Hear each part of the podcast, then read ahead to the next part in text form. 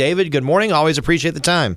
Good morning, Chris. Always good to be with you. Uh, let's start with Haley. Were you surprised by her speech Tuesday saying she would remain in this race regardless of what happens in South Carolina?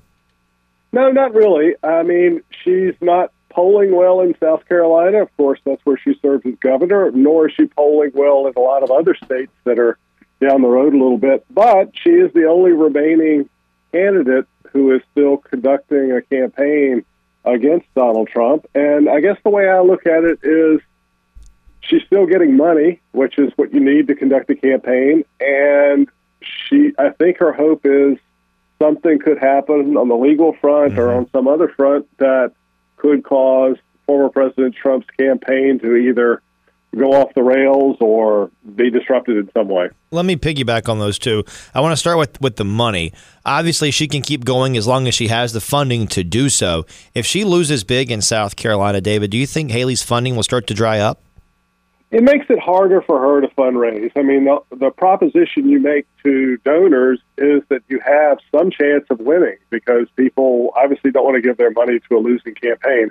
So losing, uh, particularly if she loses by 30 points, which is where she's behind in the, some of the pre-election polling, that would make it difficult. Although she does get a lot of funding from people who are avowed anti-Trump people, so they may decide, just like Haley is, that something could happen between now and the convention that would prevent Donald Trump from running in the general election. So Haley still's worth a, a shot even if something does happen with former President Trump in terms of the legal battles that he's facing, if he's convicted and he's no longer eligible to, to run for the office or, or what have you, that doesn't automatically mean that Haley becomes the nominee, does it?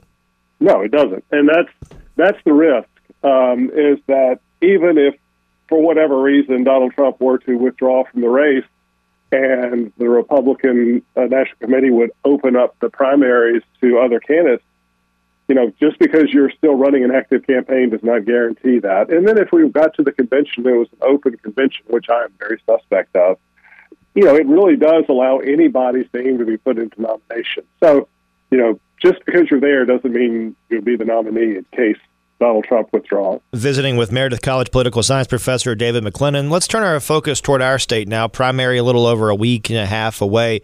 As we inch closer to primary day, David, are we seeing any major shifts in any of the big races that we're following? We really aren't. Uh, this is a case where the two races at the top of the ticket, the race for presidential, for the party nomination for president and governor, uh, really haven't moved that much. I mean, this has been one of the quietest primary seasons for those two offices.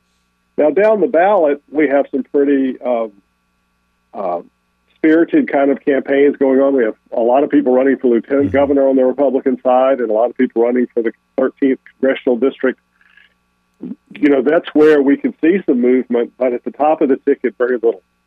Let me ask you uh, about the poll that you released uh, about a month or so ago. In that poll, you said there's about 42% of likely Republican voters who are still undecided about who they're going to vote for for governor and the primary. Based on your experience, what's likely to sway those voters to one candidate or another? Well, there are a couple factors that um, large groups of undecided tend to use. Uh, is number one, um, they tend to go for the front runner, and so you know whether it be um, uh, Governor Robinson, uh, Lieutenant Governor Robinson on the Republican side or Attorney General Stein on the Democratic side, if they perceive that one of those two is the front runner late um, deciding, voters tend to go that way.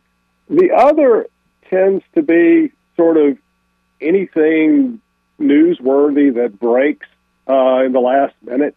Uh, we find that undecided voters, late undecided, tend to be swayed by an event or a statement made by a particular candidate. So that's what I'd be watching for. Is is there anything happening by uh, uh, with a candidate who's running for one of those offices with large undecideds that may be controversial, radical, a mistake, something along those lines. You mentioned the Lieutenant Governor Mark Robinson, who's made some interesting comments in the recent weeks and months, most notably, I think, regarding the, the transgender bathroom issue that has come up again. Could comments like that impact this race?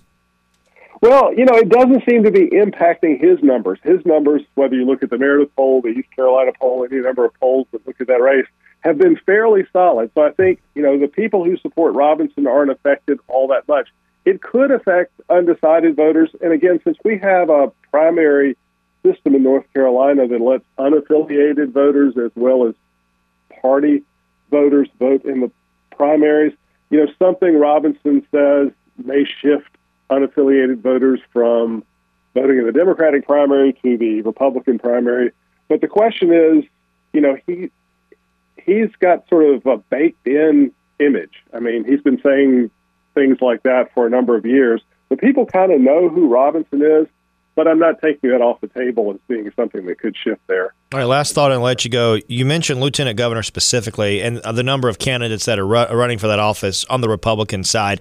Is that a race, and maybe there could be a couple of others that you could see having a second primary because a candidate doesn't get to the threshold required to be the nominee? Yeah, I think that's possible. I mean, you know, when you have over 10 candidates, and that's what the lieutenant governor's race on the Republican side and the congressional uh, District 13 race on the Republican side have in them, it's hard, particularly when there's no incumbent or someone who's, you know, so well known. It, that could be a, a very likely situation. So, you know, I would not want to handicap either mm-hmm. one of mm-hmm. those two races in terms of who might walk away being the front runner after the election. So, it's a it's a tough call. I can't wait to see how it all shakes out. Uh, Meredith College political science professor David McLennan, thank you so much for the time as always, and look forward to talking again real soon. I look forward to it as well, Chris.